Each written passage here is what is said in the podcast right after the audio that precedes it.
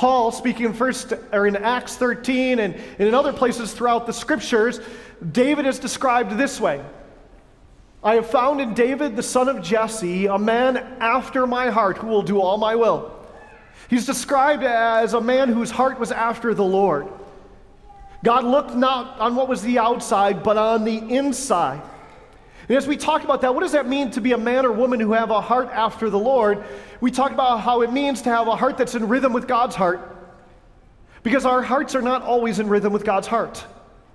In our sin, in our brokenness, in the way we have used our thoughts, our words, and our deeds to hurt the people around us, our hearts many times are in rhythm with the things of this world or in rhythm with our sinful flesh. And we need God to make our heart new again. And last week we looked at what is that first characteristic of a heart that's in rhythm with God's heart or, or a heart that seeks after the Lord. And, and that first characteristic is it has a faith that focuses on the power of the promises of God. And sometimes that's really hard because we live in a world filled with giants. And we looked at the story of David and Saul the comparison of David and Saul, who stood in the shadow of the giant Goliath. And in the midst of that shadow, Saul, all he could see was Goliath, but David, what he saw was a God who towered over Goliath.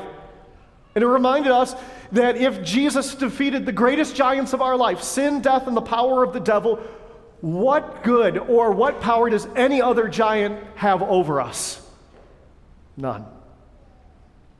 And we, as a people of God, even in the midst of the worst and lowest times of our life, can have a faith that focuses on the power of the promises of God. Today, we're going to look at the second characteristic of what it means to be a man or woman who have a heart after the Lord in a picture of friendship. But before we do that, I want to ask you a question this morning. And the question I want to ask you this morning is this What does a friend look like? If you were to describe a friend, a true friend, well, what are some of the characteristics of a true friend? Now, I know we're in a Lutheran church, so sometimes it's hard to respond openly because we're not supposed to talk in church. But I'm asking you to talk. So, what are some of the characteristics of a friend? What does a friend look like? Always there for you. Good. I heard trusting honest, supporting. Okay, I heard caring. I heard there were a couple over here. Non judgmental. I'm going to run out of room there. What else? I heard, what's that? They stay when things get hard. Is that, is that what I heard? So, so they're, they're in difficulty. Good. They're loving. Forgiving. Good. There's a good one. They're generous. Accepting. How about this one? Loyal? Truthful? Good, good. So, and I think we could probably go on and on and on, but I want you to look at this list of these different characteristics of a friend. And I want you to think how many friends do you have that look like this, and to how many people in your life do you exhibit these characteristics as a friend? Or how many do you exhibit these characteristics perfectly to as a friend. Because the truth is, we have a lot of surface level friends. I was thinking about that and, and I was scrolling through Facebook and I noticed that I have over a thousand friends. You know, that, that's pretty awesome. I, I feel very special. I have over a thousand friends. Truth is, Facebook friends really aren't like that, are they? Now, Instagram and Twitter get it a lot better. They don't call them friends, they call them followers. That's really what it is on Facebook, isn't it? Not really friends, followers. In fact, sometimes on Facebook, they'll give you that test, and that test will say, How well do you know me? And a lot of times I'm like, Yeah, I'm not taking that test. Because I don't know you that well. Like, I knew of you, but I don't know you. That's different, right? To know of someone and to know someone, or it's different to be friends with someone and to be friendly with someone. They're two different things. And you and I, we want close friendships. We were built for close friendships. Uh, this is why we love stories of friendships. Stories such as Toy Story, right? Buzz and Woody. Or Nemo, Marlin and Dory. Like, we love those stories that depict these, these friendships that look, well, a whole lot like that, don't they? Or friendships that look something like that. Right? Don't you love that friendship of, of a dog? Like, uh, uh, growing up, I was a dog lover. We had a, a, a big white German shepherd named Taffy, and, and that was my relationship with Taffy. I loved that dog. That dog was always there for me. That dog would let me take naps on it. It would fetch me things when I wanted it, which is great. Would always want to play. You know, the dog that stands by the back door, and when you get home after an eight hour day in the office, thinks it's been 20 years when they're jumping all over you, right? So, my question this morning as we talk about friendship is this What does it mean to have the heart of a true friend? What does that look like? What is the most important characteristic Scripture reveals to us of somebody who has the heart of a true friend? And we're going to look at that in what I believe is the most beautiful picture of friendship in all of the Scriptures. It's one of my favorite pictures of friendship, one of my favorite stories in the Scripture. In fact, this is one of my favorite stories, so much so that when my wife and I started planning a family, we only came up with two boy names. Figure that one out. Five girls later, we finally got to use one of them. That's why our first one is named David, and if we had had a second boy, he would have been named Jonathan. It's my favorite story in Scripture. Because this story should never have taken place. And you're going to see why that is. So we're going to look at it in 1 Samuel chapter 20. So if you want to follow along, we'll be in 1 Samuel 20. But I want to give you the background from that in 1 Samuel chapter 18. If you remember last weekend, we looked at 1 Samuel chapter 17, the story of David and Saul in the midst of Goliath and the difference between them, and David is victorious. And in that moment, because David is victorious over the giant in his life, Saul begins to attach David to himself. It's something that Saul did repeatedly. Whenever there was a mighty man of valor, somebody who was successful, uh, Saul would attach them to himself. So in chapter 18, we hear these words. As you're turning to chapter 20, I have 18 on the screen for you. As soon as he finished speaking to Saul, the soul of Jonathan was knit to the soul of David, and Jonathan loved David as he loved his own soul. What an amazing description of friendship that is. Now, just as an aside, because some people will take this first verse and they will twist it to try to mean that David and Jonathan's friendship was more than just a friendship but was an ungodly relationship. That's what they will try to turn this friendship into. But for those that try to do it, the Hebrew and the context does not support that. That is not a biblical understanding. It was purely a friendship, an amazing, beautiful friendship. In fact, that word knit, that Jonathan was knit to the soul of David, is actually the same word that was used when it talked about how Jacob loved his son Joseph so much that, that he gave him that coat of many colors, that special coat. He loved him that much. And so here is Jonathan who sees David, and, and, and their souls are knit together. They are best friends. And then it goes on and says, And Saul took David that day and would not let him return to his father's house. Now, we're going to notice this that there's a difference between Saul and Jonathan. Jonathan seeks to give to David, Saul seeks to take from David. Jonathan seeks to love David, while Saul seeks to use David. It's two different kinds of relationships. And Jonathan is a beautiful act of, of friendship and generosity. And in fact, we'll see in verse 4 here a foreshadowing of David who will become prince. But again, these are two, two boys, two men who should not have been friends, they should have been enemies. And the reason for that is this Jonathan was the son of Saul, and Saul was king. And if Jonathan is the son of the king, that makes him prince.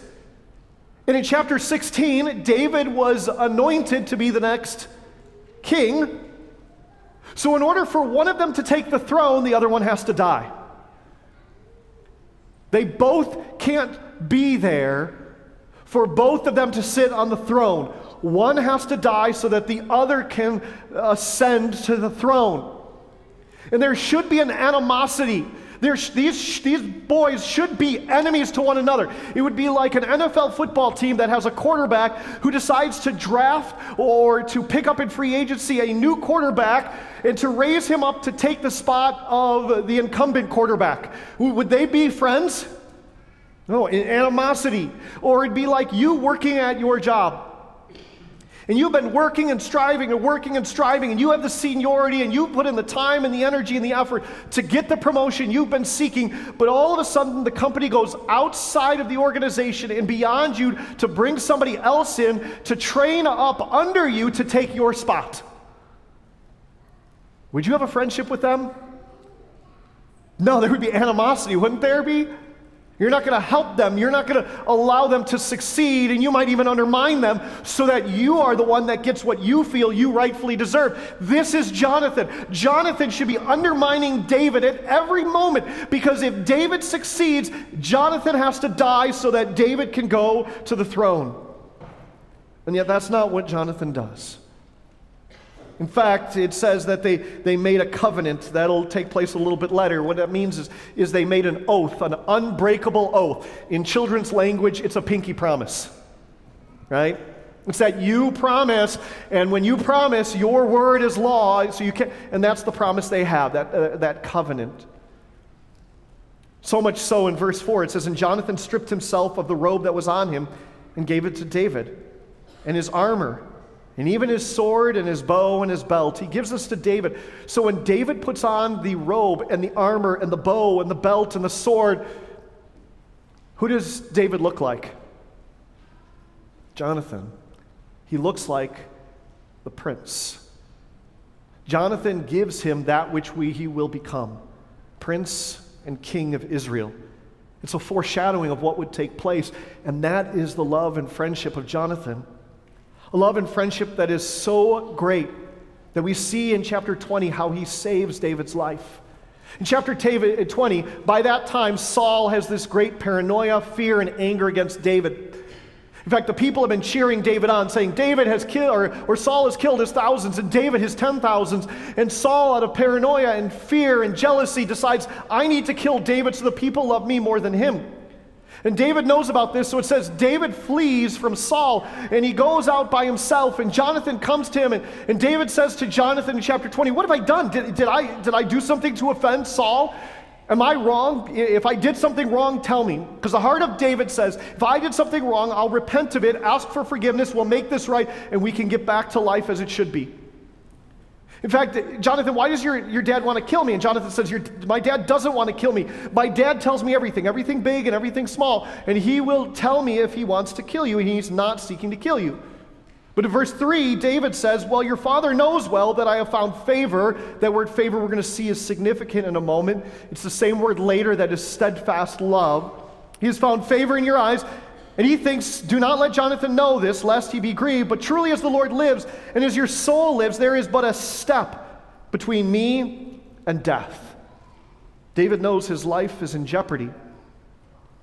And so they decide that they're going to come up with a plan. Jonathan says, So what do you want me to do? And David says, I want you to go and, and, and find out what your dad's going to do. If I come back, if I come back to the, the palace, if, if I come back and live in his presence, is he going to seek to kill me? Or are we going to live together in harmony? And in the midst of this, uh, we hear these words. David says, Therefore, deal kindly with your servant, for you have brought your servant into a covenant of the Lord with you. But if there is guilt in me, kill me yourself. He tells Jonathan, Kill me yourself if I'm guilty. For why should you bring me to your father? And Jonathan said, Far be it from you. If I knew that it was determined of my father that harm should come to you, would I not tell you? The significant phrase there is that they made a covenant to the Lord. Because in our text, when you read through it, Jonathan was a godly man. It's one of the things that David and Jonathan have in common. Godly men, successful warriors who follow after the Lord. In fact, when I read 1 Samuel 16 to 31, I always feel mo- most badly for Jonathan. Because Jonathan sought the Lord. And yet, because of the sin of the father, which is visited on the children to the third and fourth generation, Jonathan pays for the sin of his father, Saul, and the dynasty is removed from Saul. And yet, Jonathan seeks after the Lord. So, in the midst of this, they come up with this, this plan that they're going to enact to find out if, if Saul is seeking his life. And Jonathan says to David in verse 12, The Lord, the God of Israel, be witness. When I've sounded out my father about this time tomorrow or the third day, behold, if, it is, if he is well disposed toward David, shall I not then send and disclose it to you? But should it please my father to do you harm, the Lord do so to Jonathan, and more also if I do not disclose it to you and send you away that you may go in safety. May the Lord be with you as he has been with my father. Now, that phrase, may the Lord be with you, we'll look in a few weeks because it's so significant. It's defining of a characteristic of David. But then he goes on and says this this is the central message. If I am still alive, show me the steadfast love of the Lord that I may not die. And do not cut off your steadfast love from my house forever when the Lord cuts off every one of the enemies of David from the face of the earth. Jonathan says, I know the Lord has found favor in you. I know that he is going to make you successful. I know that you're going to ascend to the throne. And when you get to the throne, please don't kill me and please don't kill my family. Because that was the normal practice. If you go to the throne and there is part of the lineage of the old dynasty left behind, you kill that lineage off so that they don't start a rebellion and gather their friends together against you. You, you consolidate and solidify your power. He says, Make that covenant with me. He says, Show me the steadfast love of the Lord. You know, that's the defining characteristic of their friendship is the steadfast love of the Lord. This word in the Hebrew is this word. It's chesed. It's not, it's not a nice H, not a soft H. It's this guttural H. It's, it's, it's that H that comes from, from deep inside, chesed, right? Just sounds, sounds tough, chesed. In fact, I'm telling you that because you're now going to say it with me.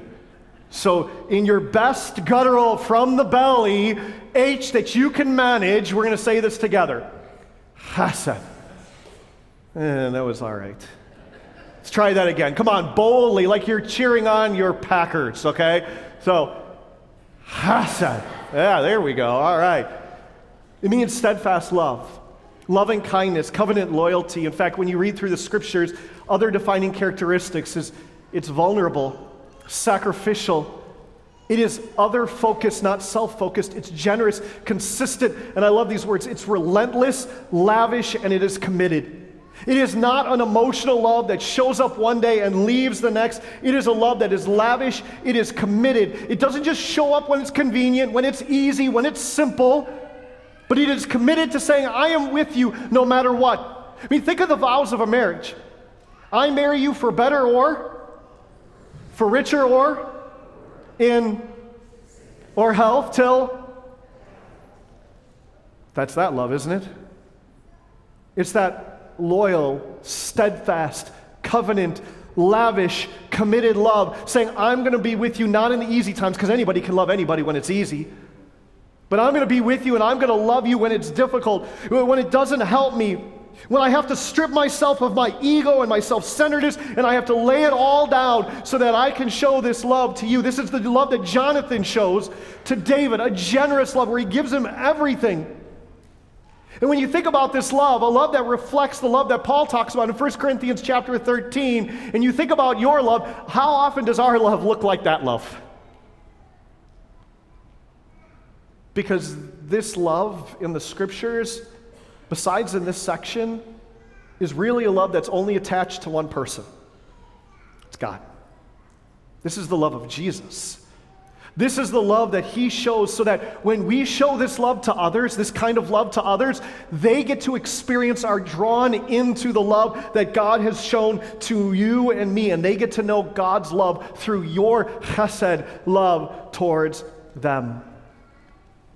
So they go out and enact this plan, David and Jonathan. Jonathan, David hides in the field. Jonathan goes to his dad and says to his uh, dad, Hey, let's have the feast. They have the feast of the new moon. David doesn't show up the first day.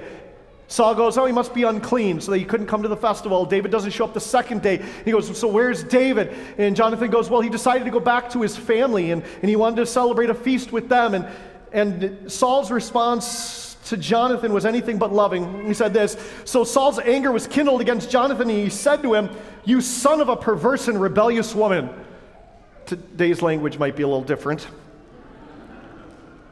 Do I not know that you have chosen the son of Jesse to your own shame and to the shame of your mother's nakedness? For as long as the son of Jesse lives on the earth, neither you nor your kingdom shall be established. Therefore, send and bring him to me, for he shall surely die. And in that moment, he gives Jonathan the out. He says, Jonathan, you want the throne. Jonathan, you want what's yours. Jonathan, you want the promotion. Jonathan, you want all of this. This is your chance. Just tell David, it's okay, come on back. Everything's fine. My dad loves you. I love you. Bring him back and I'll kill him. And you can have what you want. And in that moment, instead of Jonathan going, That's a great idea, I could get what I've wanted the throne. Jonathan goes, What did David do? How does David deserve this? And Saul is angry. He's just so angry. This is the, the sacrificial, other focused, vulnerable love. It says Saul was so angry with Jonathan that he took a spear and he threw it, seeking to pin Jonathan against a wall. Jonathan puts his own life in harm's way. And Jonathan knows and he, he weeps over this and he won't eat. And he goes and he leaves and he goes to uh, see David and they enact their plan and he shoots an arrow and, and the arrow goes out and he says, The arrow is beyond you, meaning it's not safe, run away. And David and Jonathan embrace for what would be the second to last time that they would ever see one another. But I want you to think about this what kind of love does it take to love somebody whose success and protection, whose survival and God's favor would mean your demise? And how many of us would love others in that way? But can I tell you? That's the love you already have. Some of you just need to hear this today. You are loved. You are loved by a God who loves you with this chesed love, this unconditional, beautiful love.